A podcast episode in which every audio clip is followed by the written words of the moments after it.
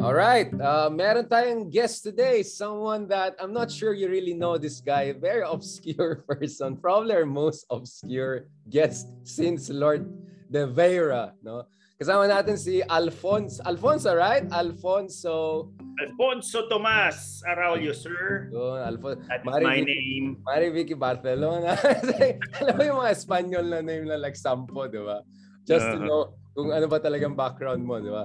So thank you very much. Uh, also known as AKA Atom, right? So actually later on, uh, uh, Atom, no, pag-usapan natin mga atomic issues, no? a little bit physics, because I think some people may know that your background is actually in sciences, although of course, you know, you, you're primarily journalist, but this is what makes probably our podcast special. We're all over the place, but at the same time focused and in depth, no? Yeah, hindi sabog but comprehensive, no? Thank you very much, Atom, for joining us. Of course, uh, my pleasure, Richard. It's been a long time. I know. Uh, my partner in crime in Stand for Truth, for formerly. Uh, and uh, other things hopefully right Other may, things. may mga projects no so this Exactly. time Atom I'll I'll take your role no I'll be the one um you know ako yung mag-attack ng mga sagot sa'yo ako yung magmamina no sa'yo so we want to hear more from you this time so we're gonna do this long form I know many people are excited to hear from you your thoughts about things you're one of the most respected uh, journalists in the country, especially when it comes to documentary. But before going there, let's a little bit go uh, to your background. Um, pardon me for this. I mean, we got to know each other in our line of work recently, but hindi ako stalker, so I really didn't try to check your background. I saw some of your pictures from Kabataan, na parang pa-showbiz effect. I don't know. Um, how did you get into this thing? How did you become a public figure? I mean, how did you start? Were you like a commercial model or were you like in a quiz bee game or something like that for those who may not be familiar with your background? I'm sure they're familiar with you, but you're... Well, let me see. Um, of course, it's hard to draw like a definite line Hmm. uh, separating, you know, uh, what you would call a private life and uh, a public life. Um, um, although I, I would say that I started young. Um, in the you're beginning, still young. You're still young. I mean, no, I mean I started very young. Yeah, I know, I know. but uh, thank you, thank you for reinforcing my my uh, my ageist uh, insecurities.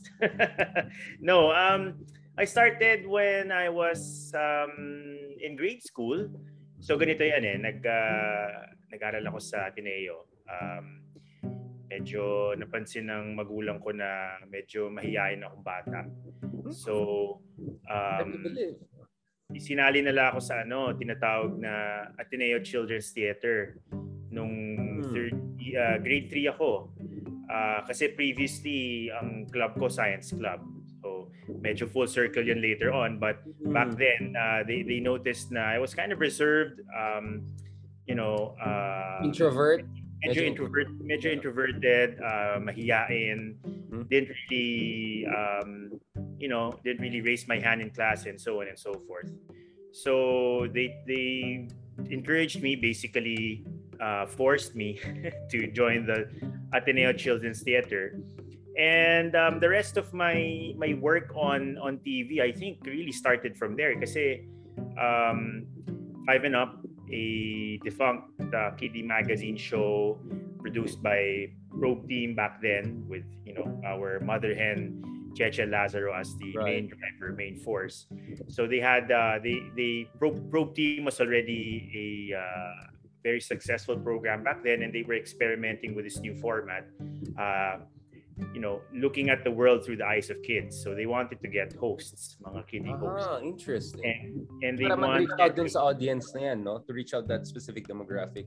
Yeah, yeah. Kasi ano yun eh, um, children's t- TV is a, ano, it's, it's a very specific, um, I would say, not just format, but advocacy even. Um, and back then, children's TV was a little bit homogeneous. Uh, I, I mean that in the sense na uh, it was basically cartoons, Mhm. and then you had variety shows for kids. Um, so medyo entertainment ang, ang leaning.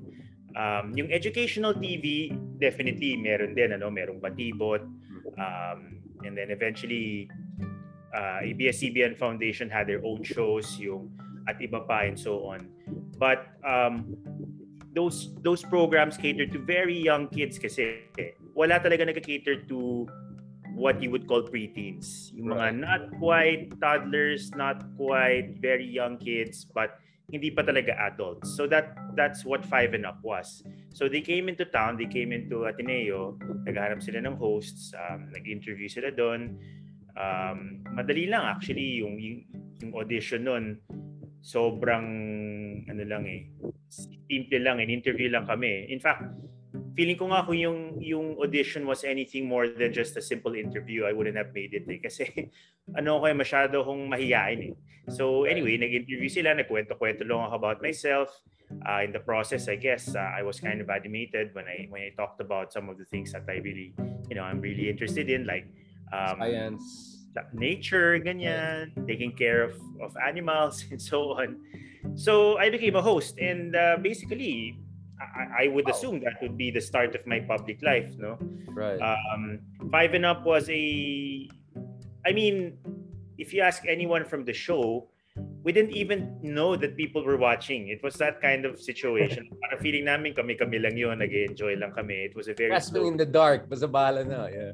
Oh, parang, I mean, yung producers namin were also quite young. Um, mga newly ano mga bagong graduate ng yeah. ng college and then you had a group of say a dozen kids who were between 10 to 14 years old right. uh, maybe a little bit younger and um, yun parang uh, in in my eyes um, I was just playing around you know parang nagkaroon ako ng opportunity to to go to places meet people like my first story was about the science centrum so right up my alley right parang um, may mga nag, nag ako ng mga exhibits tapos nagtatanong-tanong na ako ng mga questions dun sa mga adults na nandun. So, um, yun. And um, I guess that was um, my, my introduction to TV.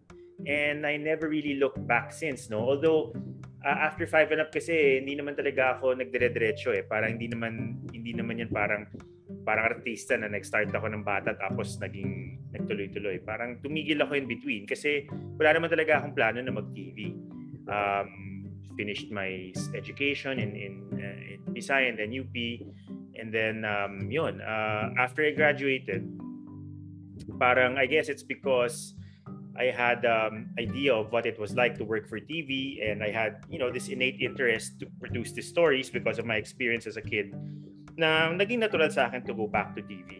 Um, but um, I remember when I was maybe around 14, 15, um, there were opportunities to to work in TV, pero, pero sa entertainment side. Ah, as in, as a, basically as, as an entertainer, um, bilang artista. Um, and pero, you were not interested in that. It's, it was, I wasn't really interested yeah. in that. Oo. Um, kasi I don't know. Um, I, I guess I wanted to do a different kind of television even when I was a kid. I knew I knew the kind of stories that I wanted to do or I wanted to be involved in. And uh, medyo na-intimidate ako dun sa dun sa mundo ng entertainment, mundo ng showbiz. So right. I shied away from that. But I went back to TV when I graduated in ano, college. So, atong balikan natin ulit. So, you were saying your parents had concerns na medyo mahihain ka masyado, medyo too introvert but eventually you kind of find found your vibe no na parang yung self expression mo did, did you have this sense na there's a sense of fulfillment i don't know i know bata ka pa or maybe your memories are not very clear but did you have a sense that this is really what i'm supposed to do my sense of vocation ka ba uh, was that something that was building up throughout the years as you saw people connecting to you people appreciating nature science things that you were also passionate about you know, not, not really. Um, there wasn't this one moment that I told myself, oh, I found my my calling. This is really, right.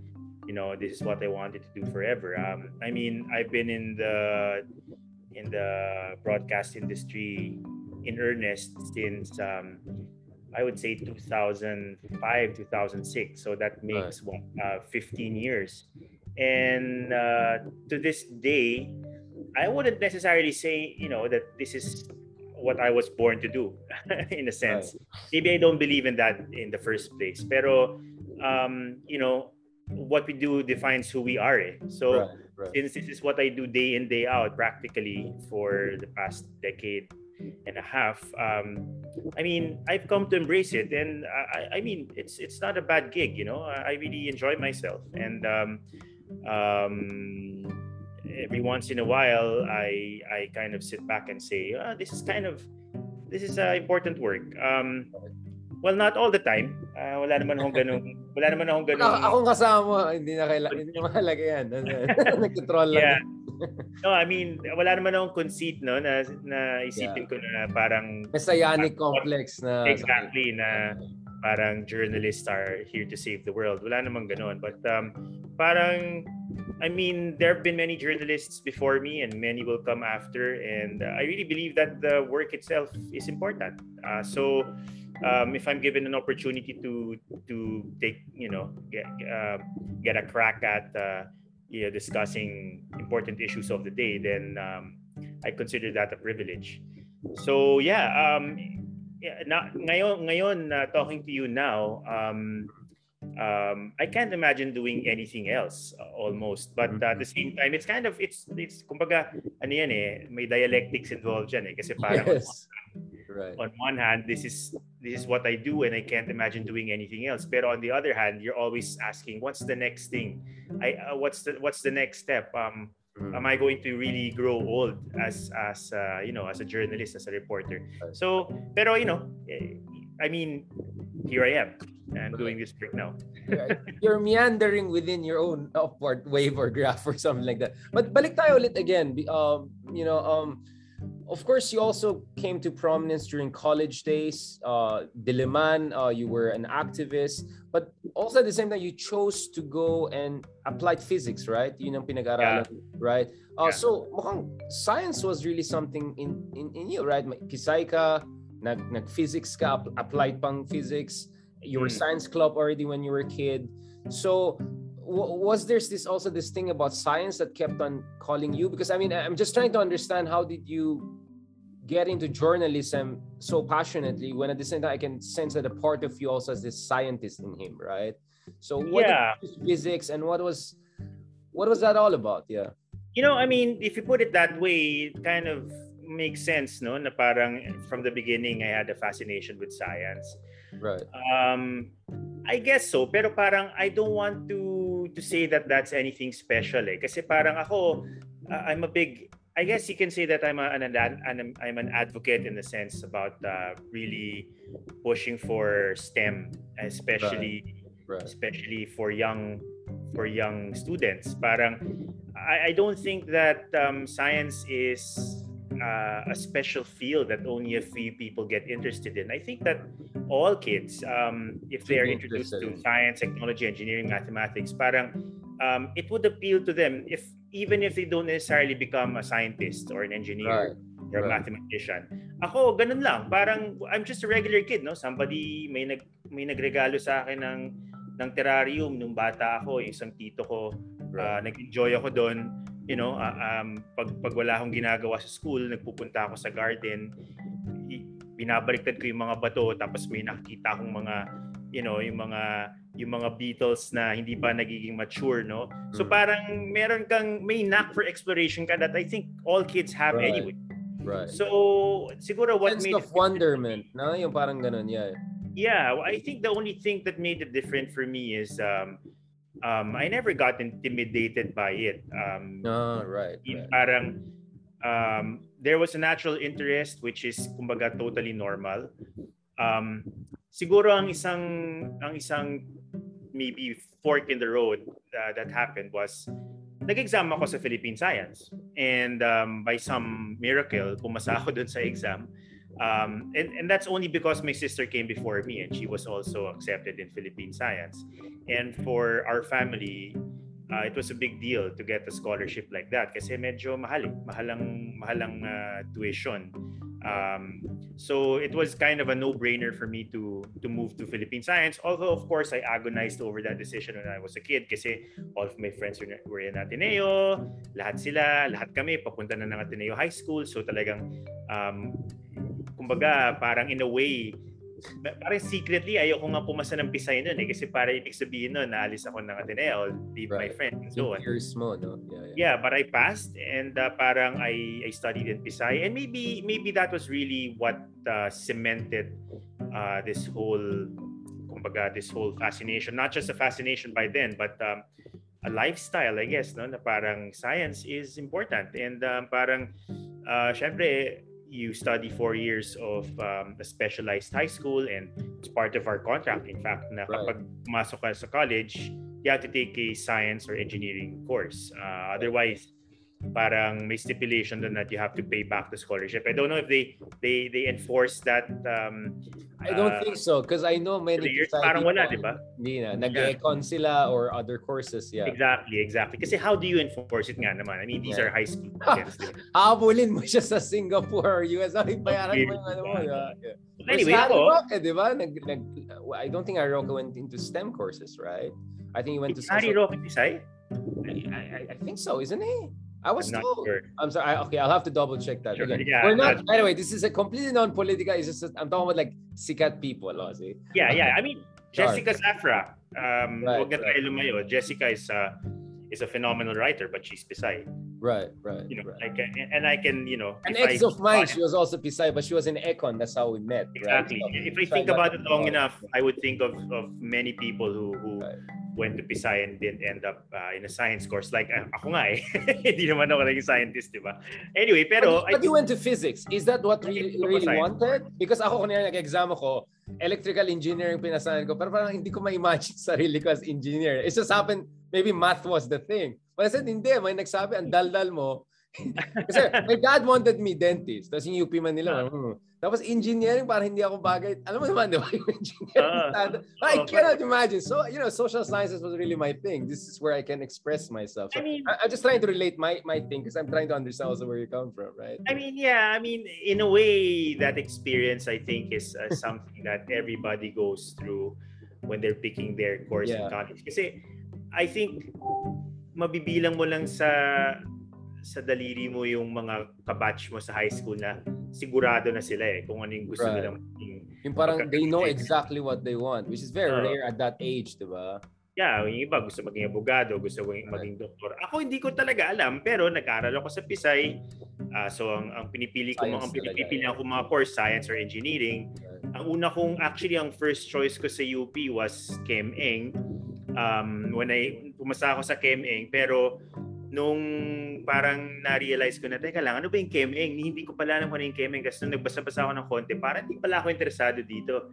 So last minute, before even even enrolling in UP, right. naghanap ako ng ibang course. I didn't, physics wasn't even one of my choices. Right. Um, it was just the the department um, in recommend College of Science na na ano na walang gustong kumuha.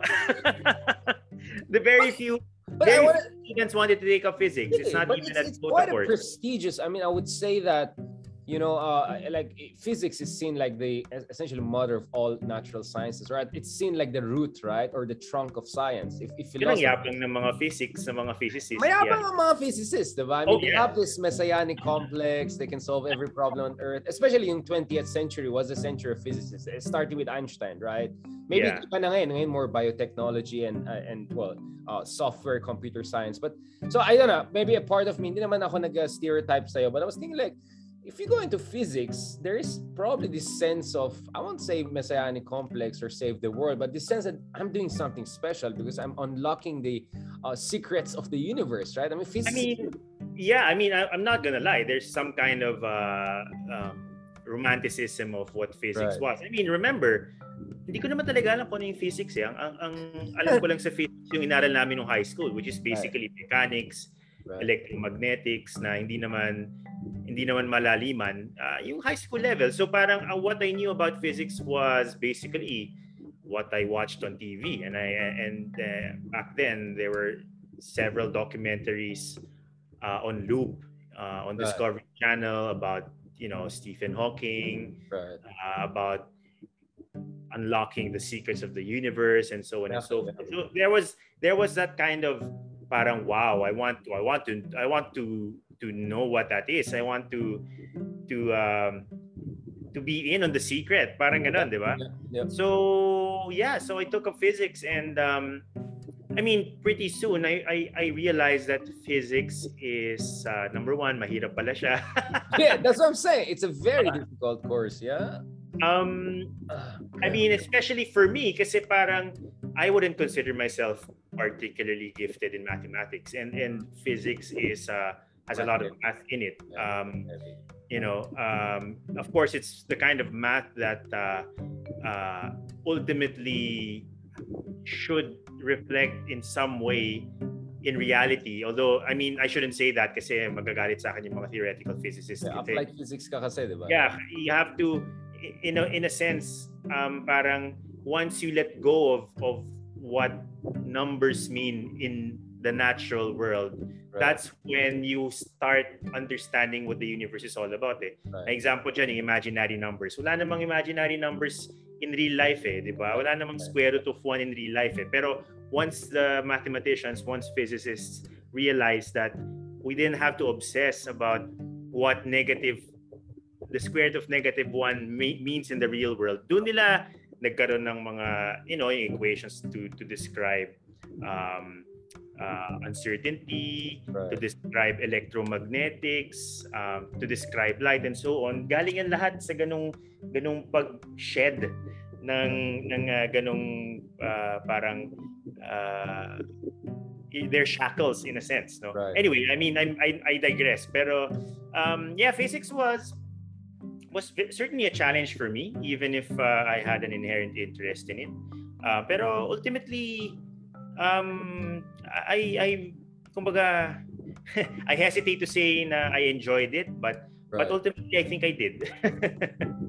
I mean again in layman's language ano yung naging thesis mo uh, yung final paper mo about what topic? Applied diba so uh, anong Yeah so um ang thesis ko is modeling uh, when you right. say modeling as opposed to experimental uh, experimental physics um, you you try to describe a phenomenon in the real world by using a set of equations. Right. Parang uh, abstract representation siya nung... Uh, yeah, parang... Uh, sa akin, it was a numerical model. So parang what I did was I made a numerical model to uh, describe what happens when a very small particle is suspended in in liquid the size of ano the size of atoms the size of molecules. They call that brownian motion eh? kasi so when you put a molecule in water um, it's constantly getting bombarded with um, these particles na uh, may, may energy. And it kumbaga you can think of it as collisions like a lot of random collisions and this particle moves in a certain way right. so our idea was that um, you can you can shine a laser uh, on this on this molecule mm-hmm. and depending on how it moved uh, it will influence the way it will um, reflect uh, the laser that is shined uh, upon it and if you get a sensor and you read the data from that you can tell one molecule from another just based on the uh, the reflection mm-hmm. uh, of of that molecule that is suspended in in, in what field uh, for instance just to concretize this for people no like parang in what field is that parang crucial?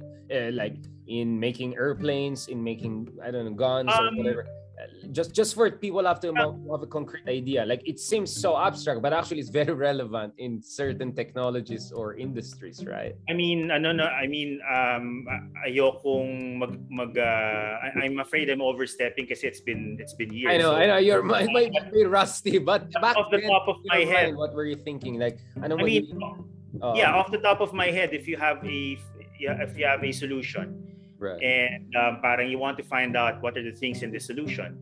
Um, then you can shine a laser on it and based on the fluorescence of the particles in in that liquid right.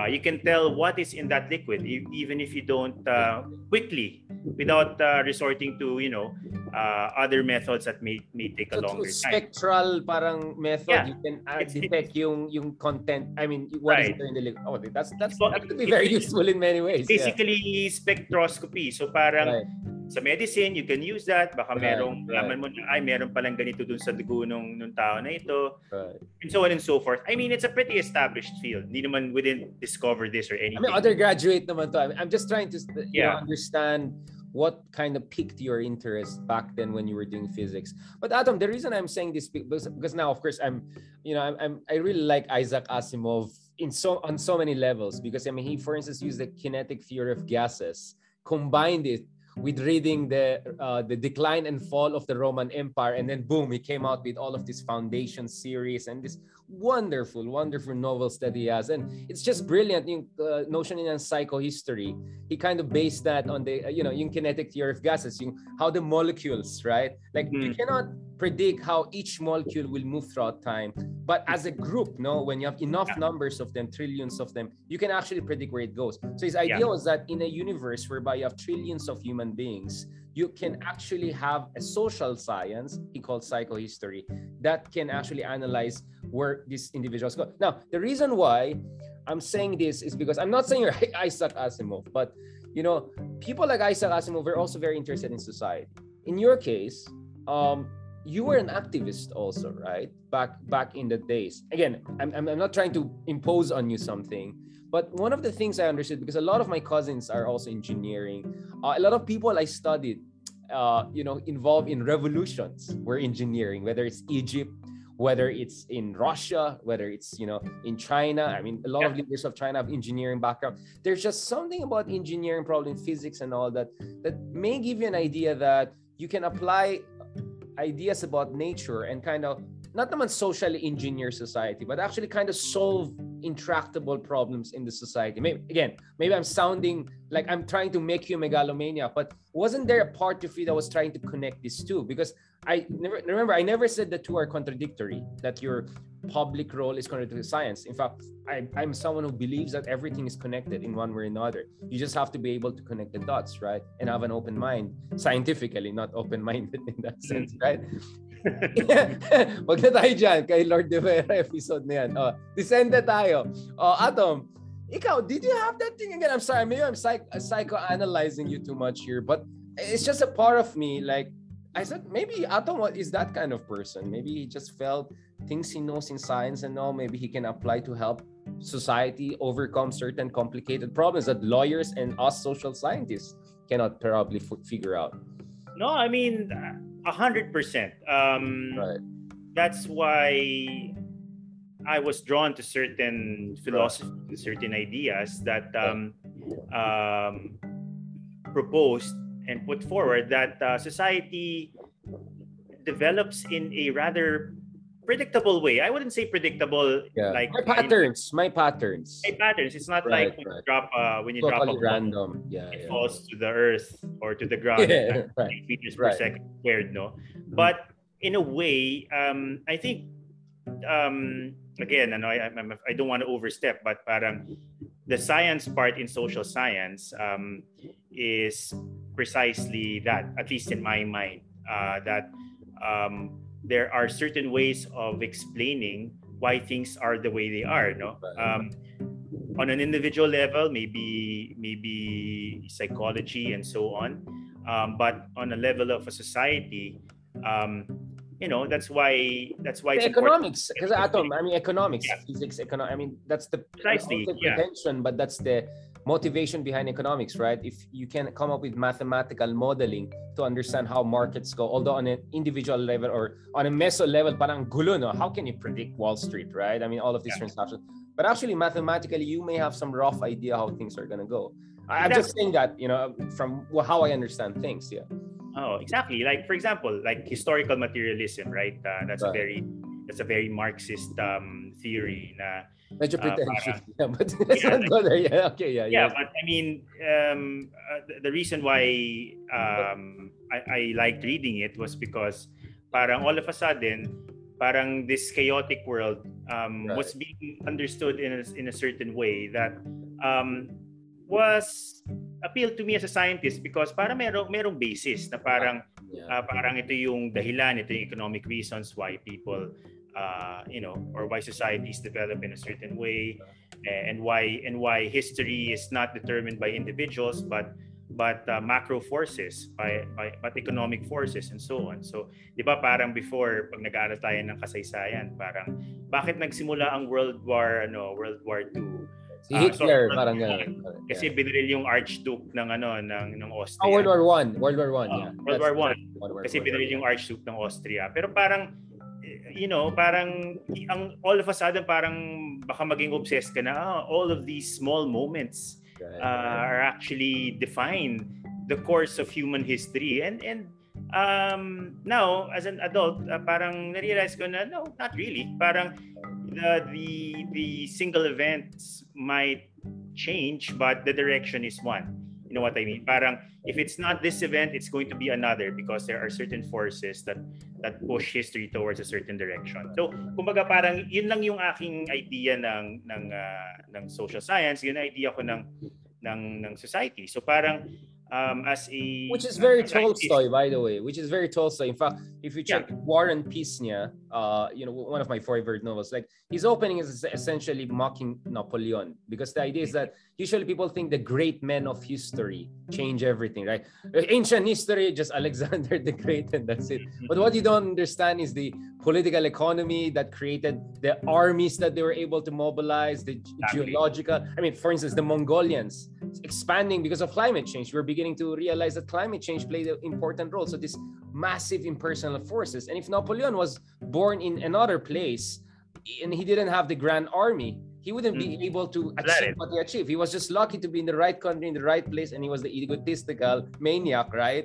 Who could do the crazy stuff that others were not willing to do. So that's a very Tolstoyan way of looking at it, which I really appreciate, of course. It was one yeah. of the so literature helped me also in that way. But Ikaw, you were an activist, right? What drew you to activism back then? Did you have a sense that um i know this is a long time ago and all but but that that's a part of you but that's part of your mm-hmm. history that's also one way a lot of people got to know you of course we both come from up so for us that's one way we got to know you what was that whole activism all about sorry i don't want to trivialize it i just want to no yeah. i mean sa akin ano eh parang um i think nagsimula yan really parang ano eh uh, growing up you can see you know that society wasn't perfect. I mean, yeah. ganun lang siya kasimple na um, kinukwento ko, nagko-commute ako before pa uwi. Makikita mo na daming daming mga ano diyan, mga nag naghihirap diyan. Uh, uh, and you observe and then you start comparing that with your life and then you say why why am i in a better place than them? Although we're, we weren't rich but parang um relative you know, privilege. Yeah i had relative privilege. I you know uh, meron kaming bahay. I was studying in a school. Uh, there was food on the table and so on. Right. So i guess parang in a way um may konting kumbaga I'd like to think that it was because of empathy. Um parang um, Is this something you got from your parents, your your your your dad, your sure, mom? For sure. I mean, yeah. I'm I'm a product of social my... empathy to eh. Hindi ito yung nawala ako sa kapitbahay ko or yung cousin ko, di ba? This is like empathy mm. for the less privileged, for the marginalized, for the systematically excluded people. So it's it's much more macro, yeah. right? It's, it's social yeah. I mean, consciousness, yeah. It's a, I'm a product of my of my upbringing and so parang you know everybody knows or maybe a lot of people know that my mother is a social activist and she was also very you know she was also a student activist back in uh, the 1970s during martial law um, so that had a definite impact on me that that had a definite uh, um, impression on me but it's also just basically reading history uh, being taught right. history uh, na parang um, back in the day uh, during the Spanish colonization, you had mm-hmm. essentially these young people, sila Jose Rizal, sila sila Bonifacio, sila uh, Burgos, Padre Burgos, he was like early Burgos. Yeah. These were all these were all young people, you know. Yep. And parang um, th- that that kind of life that the decisions that they had to make and the sacrifices that they made right. uh, parang it it kind of it, it made an impression on me na, na I suddenly felt that um, part of life is about finding that purpose and and uh, parang uh, applying yourself so that uh, you know you are fulfilling your role in, in making the world a better place no i mean i know that sounds like a motherhood statement but it is what it is right? Parang um uh, parang hey the world isn't perfect and it takes people to to make those changes. So parang as a student feeling ko my my student life would not be complete if i just focused on um, going to school, um, socializing, uh, joining organizations, you know, na na parang ano lang, um, parang just kumbaga enriching my my college experience in that sense. Um, I was very interested from an early from an early age to have the whole college experience and I felt that activism was part of that. Maraming mga Especially in Diliman, di ba? Especially in Diliman, I would say maybe. Oo. Ano yung time mo? Ako, Aling time mo. ano, pumapasok ako ng ano, nung, nung uh, freshman ako sa UP, ang nangyayari noon, ano eh, EDSA 2. Exactly. Um, That's what I'm saying. Per, kakaroon timing ng, mo eh. Kakaroon ng, oo, oh, yung timing din eh. Parang, kita mo na yung mga estudyante nag-walk out. Hindi ko pa alam ano yun. Nag, uh, yung isang araw na may school, may pasok kami, yung mga tao, biglang nag-walk out sa school kasi sumali sa SONA. Tapos ako, okay, suspended yung classes. I had nothing better to do. Naglakad lang ako, papunta ako Commonwealth. Mag-isa lang ako. Right. Tapos nakita ko yung, yung, yung protest na nagkabatuan. I'm like, holy shit parang parang what the heck, 'di ba? Na uh, and you know, parang you start You were not ano uh, no one gave you a preview that crazy things happen in UP like oh. your mom or something like oh okay. You were I mean, just thrown I had a vague idea. I had a vague idea pero parang uh, protest hindi mo naman alam eh. Hindi mo naman alam hanggang sa nakita mo na eh. Hanggang makita mo eh. Right. Things happen in UP. Things happen. right. So a part of you was kind of dabbling in science, a part of you was dabbling in activism, and yet, I'm not sure if the word yet is correct, but eventually ended up as a journalist, right? Uh, and later on, more of as a documentarian journalist. How, how did that happen? Um, was um, there something in it na hinahatak ka? Is, is there something with the method? Is there something about the, the process of journalistic exploration of a topic that that really appealed to a part of you? And is it because a part of you felt journalism is the best way you can be useful to the society and make the world slightly better than what you came into? And hopefully when you leave it's going to be a better place. I mean i'm just trying to understand how how did journalism get so much into you and you got molded into the into the method? Yeah. And well alam mo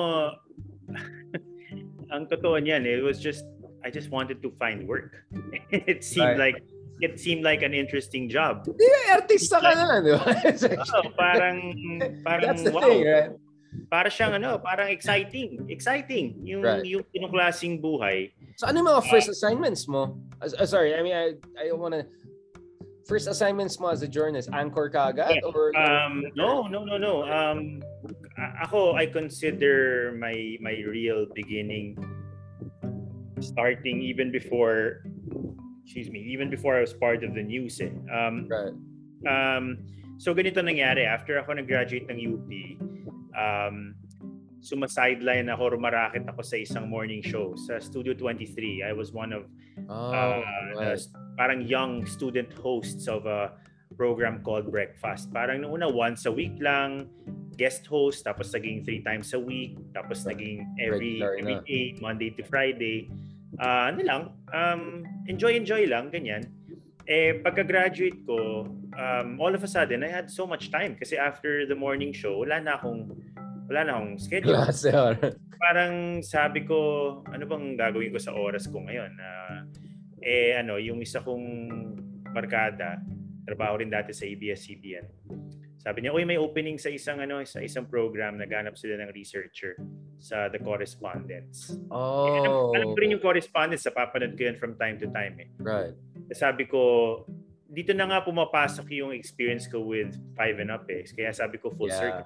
Parang Correct. parang sabi ko, uy, parang interesting yun ah. Gusto ko, mm. parang gusto ko maranasan yung adult version ng Five and Up. Parang yun. Right, right, right. Parang, sige, apply ako na researcher. Tapos parang, uh, nagkataon pa yung yung uh, producer, yung yung executive producer ng show was uh, Ana Rod, si Ana Rod, uh, Ana Rodriguez, right. ex ex-prober din yon. Right. So parang sabi niya, sige, kung gusto mo, edi parang sure. Uh, right. kumbaga, naghanap ka ng batong ipupukpok sa ulo mo. Parang gano'n. so, so yun, naging researcher ako. Ang una kong assignment was with uh, Abner Mercado, kung di ako nagkakamali, tungkol sa Azucena. Uh, so parang ano yung, ano ulit yung, what, what is it about for people who may not be familiar? Yung mga mas yeah, Azucena is uh, the, the culture of eating dogs, basically. Oh. Um, so, um, pinahanap ako ng mga kumakain ng aso. Eh, di, ako na walang oh, okay. walang karanasan sa TV, hindi naman ako nag-broadcasting, hindi naman ako nag-journalism. Wala, wala akong alam. Ang, ang, ang closest siguro na alam ko sa journalism was I became the EIC of the college publication, which is right, yung parang parang iba naman yun eh. So talagang basically uh, nanguhula lang ako no nung nung simula. Um, pero it turns out na nairaos ko naman yung story tapos parang nag-enjoy na rin ako kasi again, no, parang parang parang familiar tong feeling na to ah, yung yung uh, out of town na naman kami kasi we have to do this story tapos they were long. Pero ngayon medyo adult na nga so parang dyan yung puyatan, ikaw yung bababa dun sa editing, matagal kang uh, nakatutok doon. Anyway, long story short. Um, your family, were they happy with you going into journalism after the... Uh, no, my my family naman, they're kind of like, do, Support do what whatever you want, yeah. Yeah, do whatever uh, you yeah. want. Um, uh, in the beginning, uh, they, they saw how I struggled. Uh, eventually, naging reporter ako. So, I mean, going back to your question, kung, kung yung life, kung yung reporter life ang pag-uusapan, ang una kong trabaho talaga noon was graveyard shift. Kasi Right. Lahat ng mga cub reporters or almost all cub reporters, yun ang unang assignment eh. Yung police beat. So parang ano ka, papasok ka ng 9 p.m., tatapos shift mo ng mga 7 a.m. Tapos yan, puro aksidente, puro uh, mga krimen, violence, yeah. violence and so on. Yan ang yan ang una mong yan ang una mong mararanasan. So yun ang ginawa ko for for a year. Um, and then eventually I got uh, promoted in a sense to the morning morning shift pero early morning naman. So, pero um kumbaga just to summarize, I remember you were asking kung ano ba 'yon, parang ba't ba ako nag-reporter? Parang ano ba 'yon? Is that my way of of changing the world? Parang ganoon. I mean, uh, to be honest, since especially back then I was very young, may ganung idealism talaga. Parang um, meron talagang sense na parang oh, this is this is not only is this interesting, not only is this exciting, parang you feel like you're doing something that matters, di ba?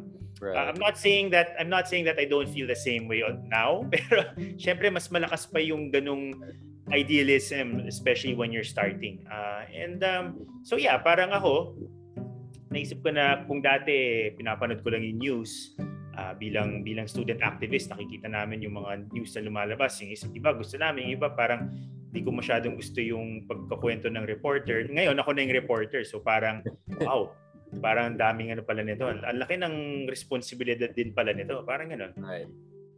Adulting ka na bigla. Oh. bigla adult ka na. Um so for a while you did it but eventually of course what you're now most as I mean recognized for or at least you know bulk of your awards and everything is really documentary which is again a different kind of journalism right? Because journalism could be writing columns like what i do right? It could be reporter it could be anchor each so hindi lang journalism has many variants no? Yeah. Um so you went for now a kind of a long form in-depth variant which is documentary which in a way is i see it as visual novel right? If i can put it that way. For me documentary is a visual novel. It's like a part of me of course I'm thinking about writing a novel, but a part of my thing is, but, but isn't that also what documentary is? Maybe you can do both or something like that because it's really telling a story, but through images, powerful images, the same way that a novelist does it through powerful, you know, uh, collation of words and ideas, right? How did you yeah. get into that? Because I don't want to use the word obsessed, but parang it's really your passion work. Yeah? I mean, like I've I've observed you uh, I mean, we did some projects together at one or two. I mean, I can really see you're into it. Like when you do it, like this is really again i don't want to use the word calling but it, it really absorbs the entirety of you. Because because you know I, I see people are very successful but they do what they do in a routine manner and they're still yeah. successful. Eh, but it, i mean maybe in the obvious sa iba kasi ang galing na nila di ba? I mean it's just a habit thing. But there are people who are who are already established, but what they do, they're still putting 100% themselves in. Like personally, like, even though I teach the same class in different university, 10 years on, I teach it with the same passion I taught it at the very first time. I just hope I, am more improved. Honestly, mm. I really give 100% in. So it's really like an obsession to me, right? Otherwise, like, if what's what's the point, right? If it's just about yeah. making money or whatever, there are other things I can do and make money. So yeah. I'm not saying we're we're we're the same, but I kind of sense that in you that when you do the document, like I saw you doing host and everything like that. Okay, you're great, no problem. I'm not saying you're not doing it with passion, but you do documentary in it. It's like a next level. It's like like boom, and um, what was it with it? How did you get into this whole documentary thing? And of course, later awards and recognition and respect came. I mean, it's one thing I'm, uh, yeah, tell me. Okay, I don't want to jump into sorry, sir. I got excited with my, my own questions. Yeah, sorry. I mean, I think it was really just, um, you know, before, before I focused on, on TV documentaries, um, I did TV reporting, um, kind, kind of run and gun journalism for, for 10 years. Um, and I had, you know, um, I had the time of my life. I mean, I'm not gonna say it it was an easy job. Parang I don't want to yep. sugarcoat it for anyone who who's interested to do journalism. Or trivialize it. You're not definitely. Trivialize it. Yeah. yeah. It's very specific kind of journalism, like you said. No, parang even in the world of reporting, iba yung TV, iba yung radio, iba yung print. So you know, um, that was honestly one of the reasons why I told myself I really want to learn something new. Um, kasi um, I realized that this is really a very narrow um, section of what journalism is. And, un- and undertapped, um, untapped, is, do you think it was untapped or undertapped? Um, na hindi masyado na-explore ng more people. Eh, did you Alin, yung long form? na documentary at least when you started well, do you think not, not really I, I, no, I wouldn't I wouldn't go that far no parang um parang I mean, eyewitness, for example. Yeah, of course, uh, ang magaling. Yeah, yeah. The pioneer, the pioneers of right. of um, TV documentaries. I would say, I would say probably eyewitness. Um, hindi naman, I don't think it's a stretch to say that they were one of the pioneers of the format in the Philippines. So it's been around for a while. Um, it's just that ako personally, um, although I was doing documentary work also in ABS-CBN back then, parang not in a regular capacity.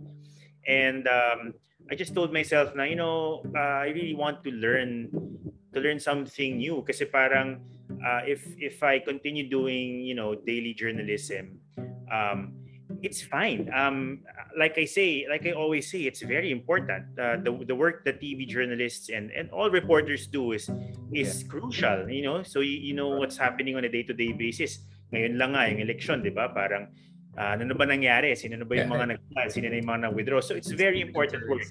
But parang um, I just wanted to to to try a different format and um, hindi ako nagkamali kasi parang when I got into it, I realized that wow, there's it's a it's a whole universe. I thought I knew what uh, what documentary was all about. Turns out what I knew was very narrow as well. Now that I'm doing this already for I mean in earnest for five years, nakikita ko rin na parang parang actually hindi pa nga ito yung hindi pa nga ito yung end game eh. kasi ang dami pang pwedeng gawing iba eh. So right. um mas the field is also evolving right? I mean the the whole media ecosystem is evolving. But but Adam sorry I I had to cut you there because I want to understand what was your first documentary? And how did you choose the topic? How did it how long did it take? Because eh, Atom, the reason why I really wanted you as one of my guests is not only because we're great friends and you're you're Atom Morelli, it's because, you know, I'll just be honest about this because we live in a world whereby it's just people's idea of success eh, in in the world of information and all is like vlogger, right? Again, I'm not trivializing what they're doing. Uh, I'm kind of dabbling in that in my own ways, but I already have a pre-established kind of career to that, right? But parang my sense is that a lot of younger kids, especially, you know, their ideas that that is journalism, right? Just come up with like five different videos a day. I mean, like what eh, you know, you know, you know how it works. I, I don't want to trivialize what they do, but but it's very different from what you do in documentary or, or other long form kind of uh, you know, uh, methods whereby actually ang long-term investment yan eh. Kasi we had Lord De Vera as a guest and, and you know, one of the question was, why don't you have your own YouTube channel or something like that? Because you're an amazingly witty guy and all, di ba? Um, sabi, sabi, sabi niya, wala akong time. Sabi niya, you know how hard it is for us to come with those lines for my daily show? Parang sinasabi niya, you spend hours on that, on your, your, I mean, hindi, like people look at comedians and think, nakakatawa lang siya. They don't know that they practice those lines, when to stop, when to pause, you know, when to raise the it takes hours and hours of daily work and unfortunately a lot of people don't appreciate yung backstage effort that goes into it no so i really like that episode because it tells people that people that you see on tv or whatever who are successful they're not just there dahil pakit lang sila a lot of them actually put a lot of work into it and a lot of delayed gratification because hindi lala kasi in the vlogger world that day pa lang live. I mean, I do FB live now, right? Like, wala na editing, bro. This is it. It goes. And then hundreds of thousands watch you, right? Like, and it yeah. suddenly gives you an idea, like, ano ginagawa ko sa sarili ko? Naghihirap ako ng two years para matapos na isang libro, tapos sample lang babasa nito. Parang niloko ko yung sarili ko, di ba? But, but of course, a part of me, it's that digging and excavation that makes me who I am. I'm confident about my ideas because I know I did that backstage work. But but for someone, you know, who didn't have the training or stuff, they'll say, eh, parang sinasayang mo ng oras mo. Mag-live-live ka lang, magpaloko-loko. You know what I'm saying? So I really want people to also understand why like how the documentary process works how long how much energy dedication it needs and why it's still worth it and why we need new generation of people getting to documentary world early on in their 20s 30s and uh, notwithstanding the changes in the media landscape overall well, um, well, first, the first thing I would say is I don't want to be a, the gatekeeper of journalism here. Um, Just um, advice, yeah. I mean, it's an advice thing, right? Yeah, yeah. Exactly. Yeah, I mean, no. What, what I mean is, um, I do something very specific. I'm employed in GMA, so right, right. it's a mainstream uh, media organization. So uh, I can, you know, traditionally speaking, people. Right uh, there will, won't be any controversy when people say that I'm a journalist. But even then, even then, um, uh, personally, um, if you ask me what a journalist is, I would be a little uncomfortable defining it. Kasi parang uh-huh, I feel I like I, I, feel like um, um, you know, parang especially in in in current milieu, in current right. times na meron tayong social media meron tayong um, and a lot of people who are not in mainstream media have a huge following. Right. Um, Larger following. Who's to say who's to say um, they're not journalists. That they're not journalists, right? right? Syempre, syempre hindi naman mm. pwedeng basta sino na lang na merong malaking following may tuturing ng mamamahayag. I think um, doon na papasok yung discipline of verification, yung exactly. yung uh, yung commitment mo to the truth, ano? Pero even then, parang you, you can even say that's kind of a it's kind of a touch and go situation, 'di ba? Parang um parang I would say that there is an advantage in working in a big organization because there's already a system so um, you know you have a set of editors you have a set of managers and um, because that's what they do and that's what they study. They've been doing that for decades. Um, you can be reasonably sure that your output uh, is adheres to strict standards, so that uh, you know you're not you're not just propagating false information. Um, right. Of course, it's not perfect, and sometimes things still get through the cracks. But in the world of social media, there's not necessarily that kind of system, especially if you're just a, you know, you're just a personal blogger. But for me, parang it doesn't mean that um, I want to, kumbaga, shut them out of this, yeah, this yeah. Not, not, not elitist in that sense. Yun nga, eh, yeah, parang, yeah. how can we be pluralistic and welcome democratization of the media landscape. At the same time, there has to be some guardrails, right? I mean, kung wala tayong yeah. guardrails and anything goes, then nothing goes. You, you know what I'm saying? What is the minimum threshold for someone to be kind of legitimately be called journalist? I mean, I, I don't yeah. Honestly, honestly, I don't know. Honestly, I don't know the answer. Then that's, uh, that's your answer exactly. I mean, again, there's there's no final answer on this. Yeah. Yeah, parang I have an idea of um, yeah. you know what what the kind of responsibility that people should have. Right. But um, parang who's going to be the final arbiter? It's hard Right. to say. Um, you know what? What what I will add to that is, um, I find that many of the so-called um, responsibilities, and you would even go as say, I would even go as, as far as saying, parang media ethics that uh, Right. uh, are are expected of people who work in mainstream media. Actually, it Right. applies to everyone already. Eh. It appl- applies to everyone. Hindi mo pwedeng sabihin na ay hindi naman ako hindi naman ako reporter ng GMA or ABS therefore hindi ako constrained doon sa kailangan i-verify Aha, ko yung right, facts right. ko. Kailangan maging kailangan balansyado yung report ko. Balansyado meaning uh, you know, you listen to the other side if not, you know, I don't mean this false balance, right? But Yeah. parang lahat ng yan sa totoo lang um, because we all have a, a platform that potentially can reach millions right. um, sa totoo lang it applies to everyone ang problema nobody's around to enforce it because that's the nature of media Yeah. it, in a it, democratic society, regulates, of course. it yeah. regulates itself right so parang sa sa sa GMA merong mechanism na parang pag merong merong maling report na lumabas may disciplinary measures diyan paano doon sa wider world of of social media wala namang magpo-police yan eh. And I'm not even I'm not even uh, advocating some kind of policing agency on the regulation. part of the state. I think that's even more problematic. Um but I, I think um parang I think it generally speaking um social media especially you know Facebook uh, even Google and Twitter parang there has to be some kind of change. I don't want to get into it so much kasi I'm not an expert on that. But Yeah. parang things cannot continue the way they are is what I'm saying. Kasi Well, I mean, parang yun, grabe yung compatriot of us won the Nobel Peace Prize, right? More or less Yeah. along those lines, right? So that's what- that's Now- one thing, yeah.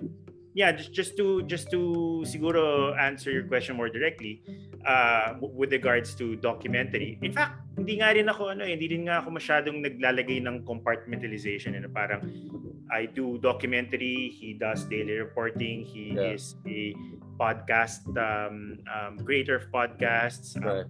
you know I write long form I'm a photojournalist I'm a video journalist lalo na ngayon all of that actually comes together eh. Yeah. parang there's no there's no sense to to making these these lines no? So parang ako um the reason why I like this format is because of the space it gives me. It gives me more time to explore a topic uh, and uh, you can you can observe you know a certain issue for a longer period of time and so on and so forth. But it comes with pros and cons diba so parang ano lang um parang whatever medium you choose um just make sure that you you do it well you do it with passion.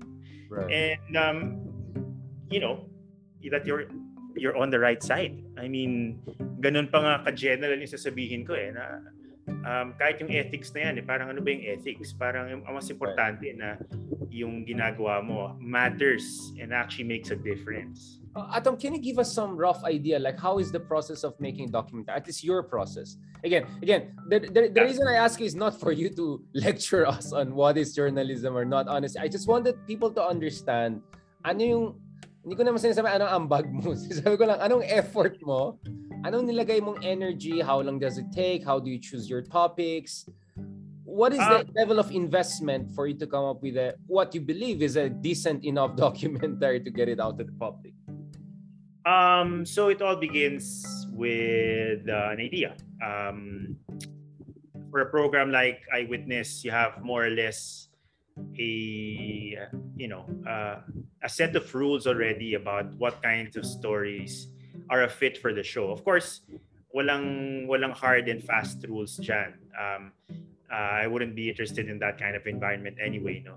So pero pero more or less alam namin na ito yung general identity ng program. So we we think of stories that we want to do and there are many um, many reasons or or uh, or factors that uh, uh, get considered with regard to what kind of topic we want to tackle at the moment. Pwedeng um, ano siya, pwedeng breaking news siya, um, pwedeng it's a developing story, Mhm. uh, pwedeng it's a controversial topic na pinag-usapan ngayon, uh, pwedeng it's human interest, um, parang it's a it's a it's a very interesting case study, very colorful story. Pwedeng something that uh, it's new na parang people haven't heard before. So basically, ang dami, ang dami mga right. possible. The range is a lot. But what was your first documentary? How long did it take? How did you choose the it? First one, the first one, well, you know, the first one is actually with ABS. Um, hmm. uh, yung first docu, depende kasi as a as a researcher, ang first docu ko was with Abner, yung right. Um, right. As a host, um, I did a story with the correspondents when I was a kid. Um, as a cub reporter pero parang absent ata yung yung anchor so may ginawa kaming docu tungkol sa Kalawit Island. Right, right. Um, this was way back. I would say 2007 or 2008. Right. Um, so I did several projects also with ABS. With GMA, the first one I did is uh, Philippine Seas. Um, so this was this parang very Kumbaga parang... Ano yan? Benham Rice, lahat yan, di ba? I know, very... Medyo, lahat yan. Medyo sprawling, medyo sprawling yung, yeah. yung kumbaga, kumbaga sa nobela may pagka-epic, no? Kasi parang um, marami kaming mga in-explore mga topics, maraming mga iba-ibang lugar na pinuntahan. Um, the first story I did for Eyewitness was about the uh, Rohingya crisis. Yung um, uh, exodus of refugees going to Bangladesh from Myanmar. Um, so yeah. Um, when was this again? 2017? That's 2017. Yeah, yeah. 2017, right? Yun yung medyo high talaga yung mga boat people, di ba? Yeah, yeah. So yun, parang As, in, as in you went to you went to also the refugee camp dun sa Bangladesh, dun sa border. Yeah, we went to Kutupalong camp uh, right. in Bazar, Bangladesh. What about Rakhine, where you guys allowed to Rakhine State, um, it was too it was too dangerous to go right. time yeah. na yun. Um, we were not we weren't sure we could get access, and in anyway, there was a lot going on in Bangladesh as well. Right, right. So yun, um, basically you pick a topic and then you parang you try to learn everything that you can about uh, the story. Uh, and then, you know, just consider the format. It's going to be 40 minutes. So parang ito yung mga pwede natin i-discuss parang ano yung ano yung angulo natin dito it's kumbaga parang you know a lot of stories have been done about the Rohingya pero parang what what else can we say obviously yeah. as a Filipino journalist parang um, what you can offer that nobody else can is this unique Filipino perspective uh, and uh, especially since we're doing we're doing the docu for a Filipino audience so parang all of that plays in uh, so parang you you plan and then you shoot and then uh, the usual, no? Yung production process, you write, you edit, ganun. How long are we talking about? I mean, again, I know there's no exact number, etc. But uh, what is the range? Is it a, a, week project? Is it a month project? In your cases, anong on, shortest, anong longest? Depends on the project. Um, eyewitness, if it's a breaking story, for example, we did a story about uh, yung landslide sa Itogon, Benguet oh, in 2019. Hmm, hmm. It was done in three days. Yeah, kasi breaking, breaking siya, di ba? You have to immediately, yeah. Uh, may mga stories na mas matagal. Typically, ang eyewitness takes maybe we're lucky we're lucky if we have like three or three to two weeks. Um, pero typically one week lang yan. Yung Atom Aralio specials, usually yan mga two months. Um, the longest docu project we did for TV um, uh, aired last year. Um, ang ano doon yung tungkol sa fake faith healers, parang 10 months 'yon. Right. 10 months. 10 months. Okay. Yeah, just yeah. to put it put it in perspective. Right. Wow. Pero yung mga film documentarists, ha, yung yung hindi TV documentarists, yung yung one year ano 'yon, minimum 'yon. Yeah, yeah, I know. I mean, pero yung mga 5 years, 10 years. Exactly. Galing. So, so often hmm. come back and forth yung sa Indonesia, 'di ba? Yung kay grabe noon, 'di ba? Um, so yeah, I've, I mean, I've, I've, I've become very, I mean, how should I put it? I'm becoming a fan of the whole documentary uh, format. Format and and yeah, I mean, ibang klase talaga siya yung level of investment. Uh, I, I saw some who would, I mean, it's a foreign country, they have to learn the language ba? Kasi gusto nila sila mismo magtatanong ng question. So the nuances are not lost. So incredible, right? Like, so the level of investment is like really next level, right? So that's why for me, nagigets ko na bakit you're so you got so much into it na parang I got to understand you you know one thing that you you know you came coming back to GMA you know being Kapuso is really about the documentary and all of that. Can we even discuss it? But anyways um yeah anyways yeah. Um ano yung pinaka-intense mong yung emotionally taxing um you know I won't use the word traumatizing. I mean we have no right because we're talking about people who have been through 10 times more difficulties right? But but something that because uh, you know this is something that got my attention. I don't know if you know journalist Bill uh, Fisco who just passed away uh, last year he was he was a war correspondent and he was always saying that ang kapal na mukha nitong mga foreign correspondent na yan na na-complain, complain. You know, they get to get the business class and fly back to London and New York. Tapos ang dami nila mga dada, traumatized sila. You know? But the people they cover no, are going through wars and conflict every single day, right? So parang his point is that stop whining, right? Remember that you have a duty to to convey the message and everything like that. In your case, um because i noticed some of you the issues you cover are you know are, are quite intense no so yeah ano yung mga pinaka-emotionally taxing sa'yo or yung mga medyo, oof, like you needed some time to process it? I'm not using the word PTSD or something like that, but but something that you really had to process it. Uh, I'm, I'm sure they made you a UNHCR ambassador not for nothing, right? Because at least you're appreciated for being there on the ground, especially for children in conflict. I mean, that's really a wrenching uh, topic, right? Um, and one of the unfortunate things that still continues in our in our world. Can you say tell us a little bit about that? Ato? Marami na rin eh. Alam mo, that's one of the hazards of this of this line of work. Um, yeah. You're constantly exposed to to human suffering um, and uh, you know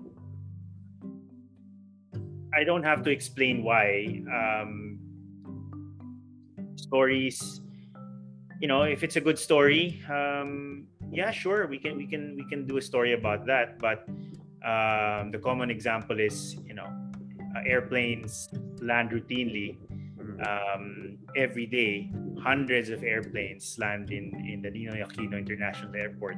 But when an airplane crashes, that's a story, right? So, um, as a as a reporter, as a broadcaster, um, a lot of the stories that we've done over the years um, uh, involve documenting human suffering.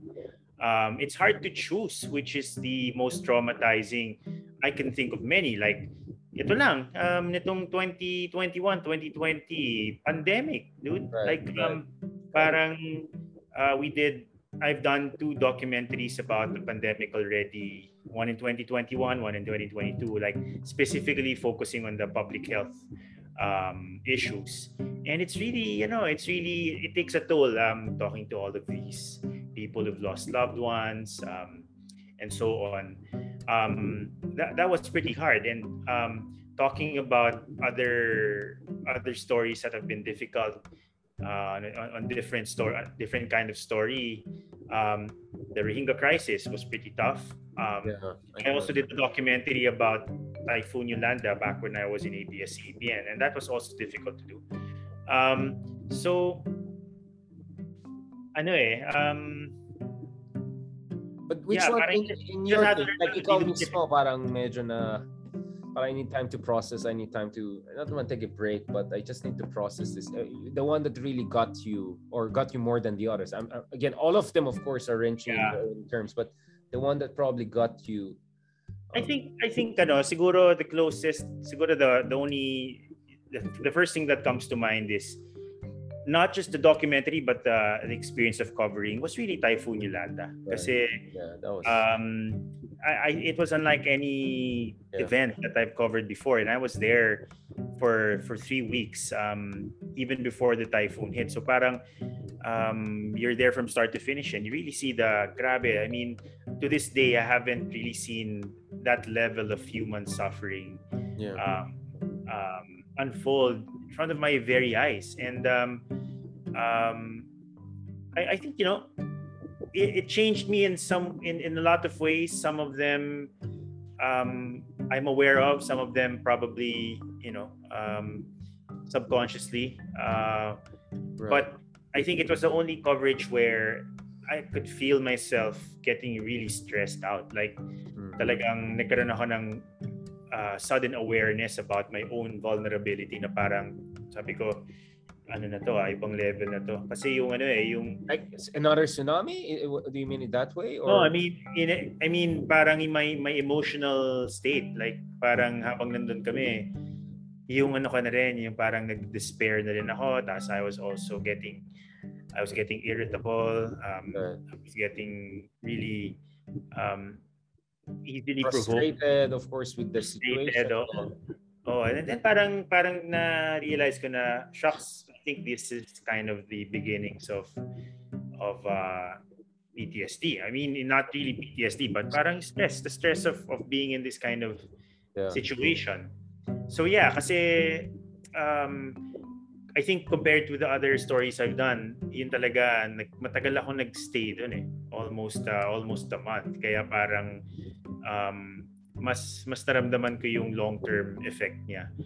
Um, but yeah, um, you know, from time to time, you do you do do you do stories that uh, leave a mark. Eh. Um, yeah. Even if it's not as dramatic as you know the strongest typhoon ever to make landfall, um, you just meet people na uh, parang who have you know um, have are going through difficult times and parang medyo nakaka nakaka nakaka ano rin siya, nakakalungkot. It affects you. That's I mean, I'll, I'll just tell you this, Atom. I mean, as, as a friend, no, um, how should I put it? Um, you know, one of the things I got to appreciate about you is is that, I mean, I, I think for someone like you, having the um, let's just say the glitz and glamour, uh, the, the, the temptation and all should be just there around the corner. I'm not saying you're you're tempted. I'm just saying you're in a zone of success whereby you could have had it much easier, right? Essentially, the life of again, I'm not again trivializing folks on the other side of these this industry, but I mean you could have have it the more Gatsby kind of you know life I can say, and and yet you chose right. Yet you chose to go into a line of work and a line of inquiry, right, and coverage that really has human suffering at the very center of it. No, and this is the writer in me talking to you because you know, as a writer, what motivates me to sit down six hours per night, right, working just on a few pages, etc. Right? I mean, why would you do that? That's like self-torturing. But you know, to use the Hemingway way, you, you I mean, you you bleed on the typewriter because you believe this is your way of processing and making sense out of the world, and hopefully also come up with something meaningful, right? That can mm-hmm. matter in one way or another in the world. You know what I'm saying? Like for me, because you know what I write about are wars, conflicts, and all, right? So you can imagine what images are in my head when I'm writing about, let's say, China, US, South. I mean, I think about apocalyptic, uh, you know, Armageddon, terrorism, ISIS, things that I write about, I, I cover. So these are not these are not uh, let's say the kind of topics that you know just get you bubbly and exciting right but they're really they absorb you and they absorb you in some dark ways sometimes no? And for me i respect you a lot because i know that there could be easily just another world out there but for some reason that never appealed to you no? I don't know. Di ako chismoso so I, I don't know malay ko malay ko baka every 3 a.m. nagpa-party ka pala no? But it's okay it's it's part of it. Work hard party harder. Yeah, yeah. but or the opposite no? Um but i don't know i just want to say as a friend this is where i have respect you know i mean of course, I got to know you as Atom Aurelio, yung parang gusto ng mga kolehala, yung mga. Uh, but you know, you're gonna got to get to know you. It's like, okay, this guy is okay. I mean, this guy is legit. You know, I mean, he's legit. Hindi lang pakitong ano to, eh, loko na to eh. Like, you know, he's really into what he's doing. And of course, that kind of appealed to me because I'm, you know, in a way, I deal also with some traumatizing topic. And, you know, I, I deal with politics, which is not in a show busy way. I mean, I deal with policies and all. It's not fun. It's absolutely not mm-hmm. fun, right? Because life. I mean, um, I don't know. I mean, I I appreciate you saying hindi ko that. sinasabi sadista ay masochista ka, you know? Let me just oh, say, hindi tayo um, masochista. I'm just saying, yeah. Hindi ko alam. Um, hindi ko rin naman, I mean, wala naman akong illusion din na I would do well anywhere else eh. Parang this is where, where I found myself Mm. I had an interest in doing journalism. Um, I wanted to be good. I wanted to be good at it. Um, eventually, you know, even my perspective about uh, what this job means and the kind of work that I'm doing also changes. Um, it's Yeah. still changing, and I, I would say the reporter I was back in 2007 is really different from Yeah. from the from the TV guy I am right now. No, kasi parang um, ano eh um, I mean, I try I try to hold on to my ideal, idealism. Uh, I, I still think it matters. I mean, it has to matter.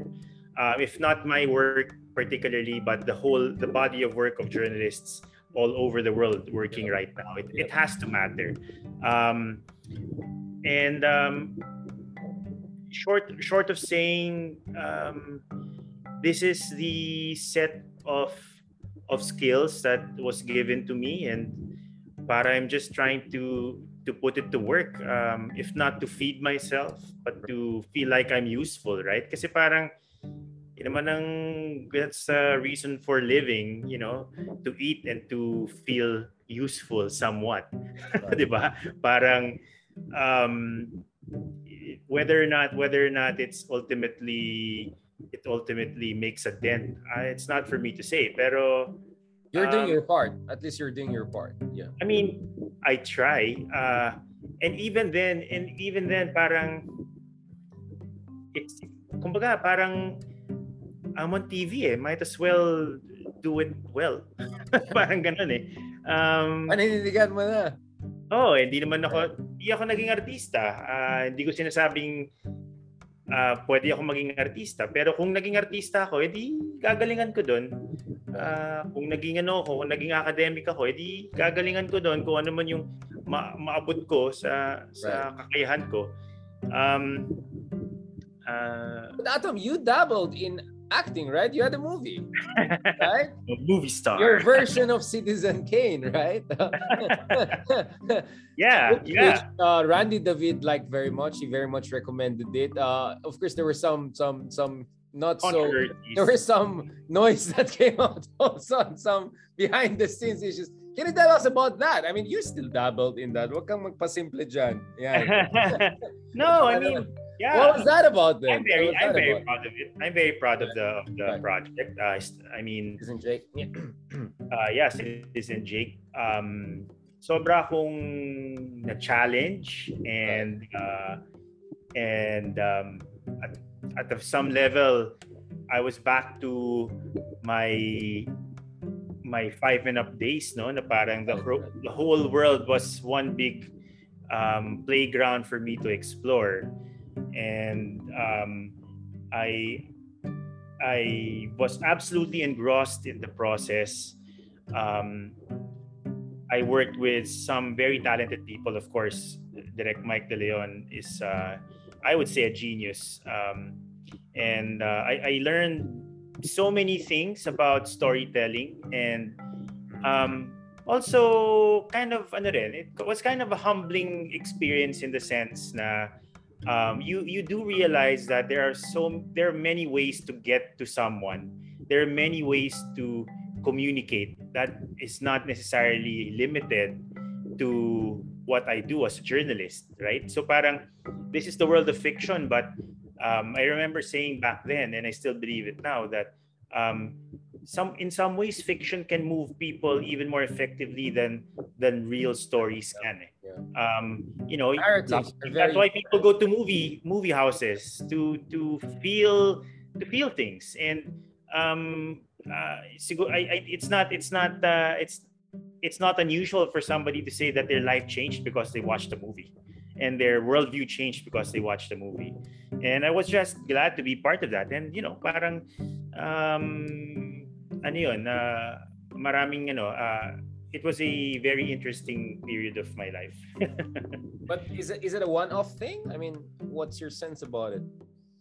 Um, it's hard to say. Uh, what what what I can say for certain is that um, there's no parang part-time- showbiz. I'm sorry. I don't want to do this, but I'm just trying to be fair since we discussed it. Say, don't worry. No, I'm no. not- I mean, there's I'm no yeah. there's no part-time work eh, when it comes to Yeah.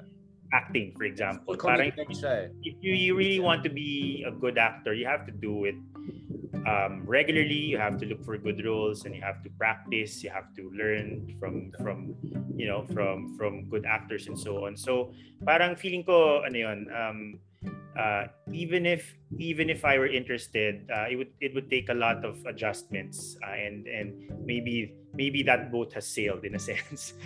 so kumbaga it was a very unique Tanda na tayo, bro. Ganun ba yan? Yeah, it was a very unique opportunity na I don't think will happen again. But but you know, having said that, parang film is film and film is a language that Yep. although I haven't done any any movie or I haven't done a, a film, parang I kind of understand some of the languages that are involved there, you know, images, music and so on. So parang um, it, it's it it still fascinates me and then hopefully I can do um, some kind of project in the future. Uh, if not uh, a film documentary, maybe uh, you know, even if it's fiction, maybe as a writer or even as a producer director. I don't know.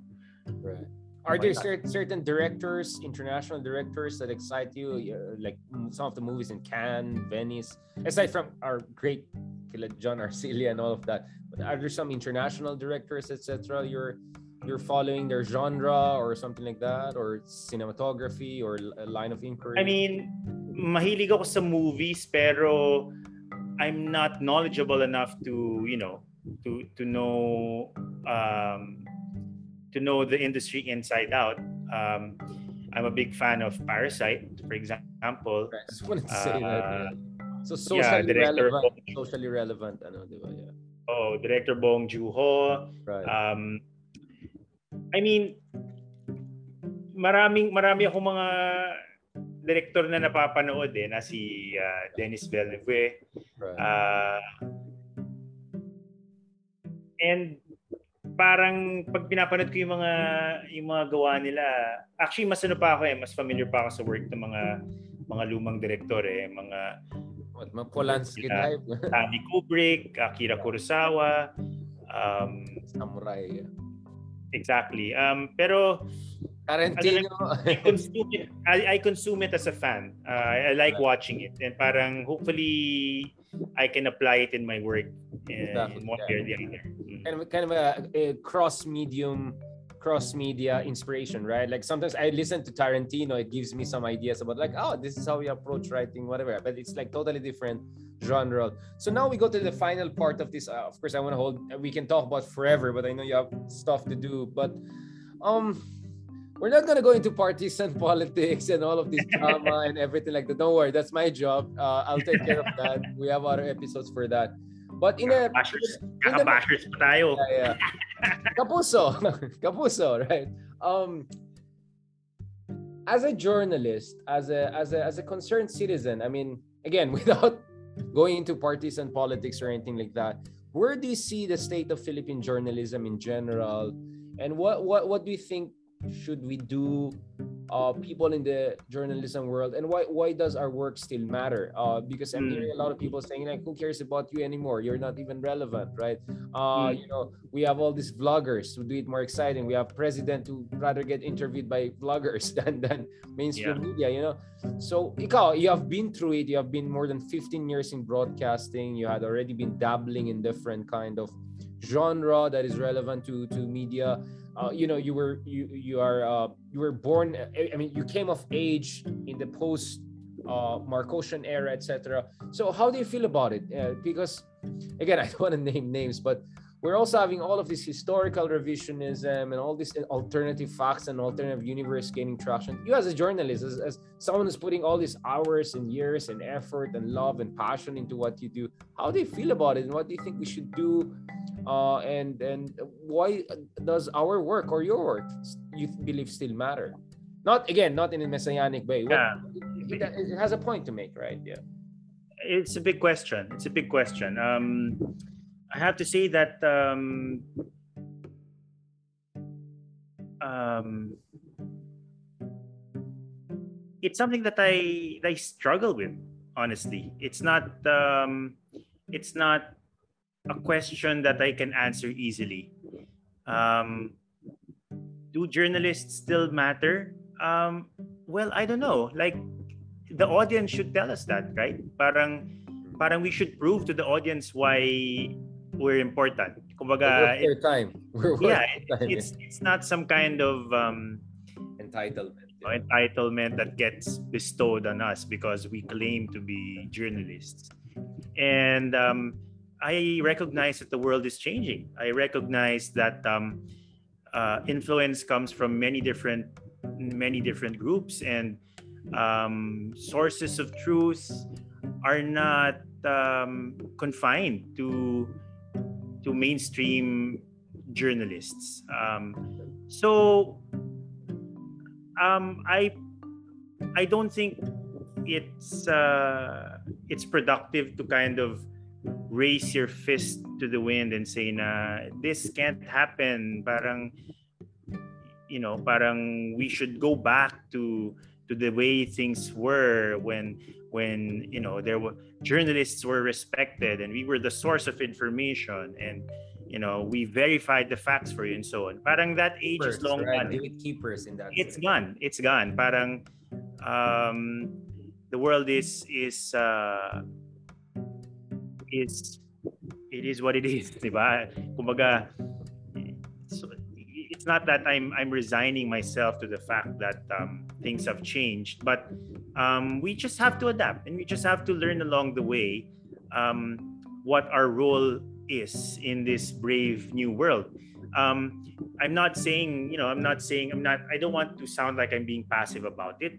Uh, i'm certainly very um or fatalistic for that matter. Yeah. fatalistic parang i don't parang i certainly make my try to to lend my voice to certain issues and i i'm still outspoken especially especially when it comes to issues that i think uh, you know uh, i can i can lend my voice for example you know the big issues like climate change um, Right.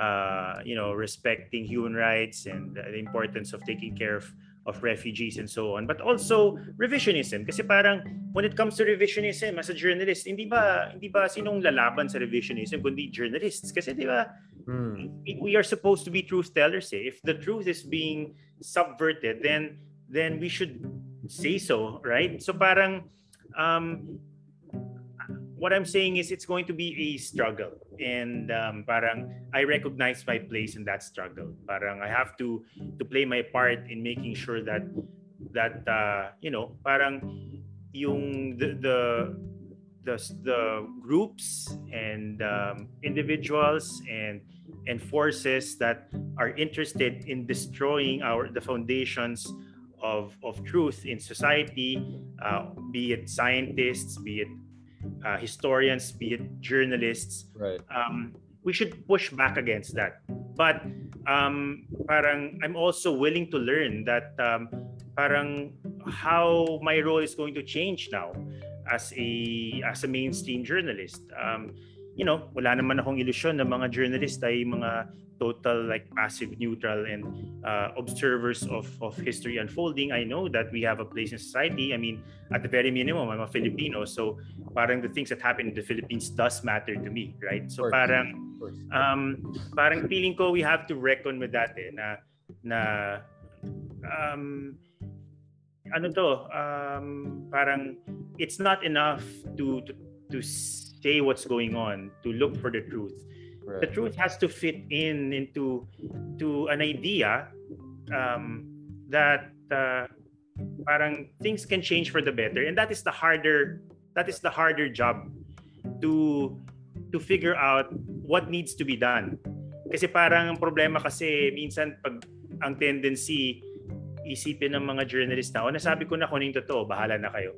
Kasi labas na ako dyan di ba? Kasi neutral ako eh parang oh sinabi ko na na nagsisinungaling siya bahala na kayo eh alam na natin na hindi nag-work yun eh alam natin na Saan tayo nagkakulang? I mean, well, I, Hindi I, ko I- masabi. I include Again- myself in this.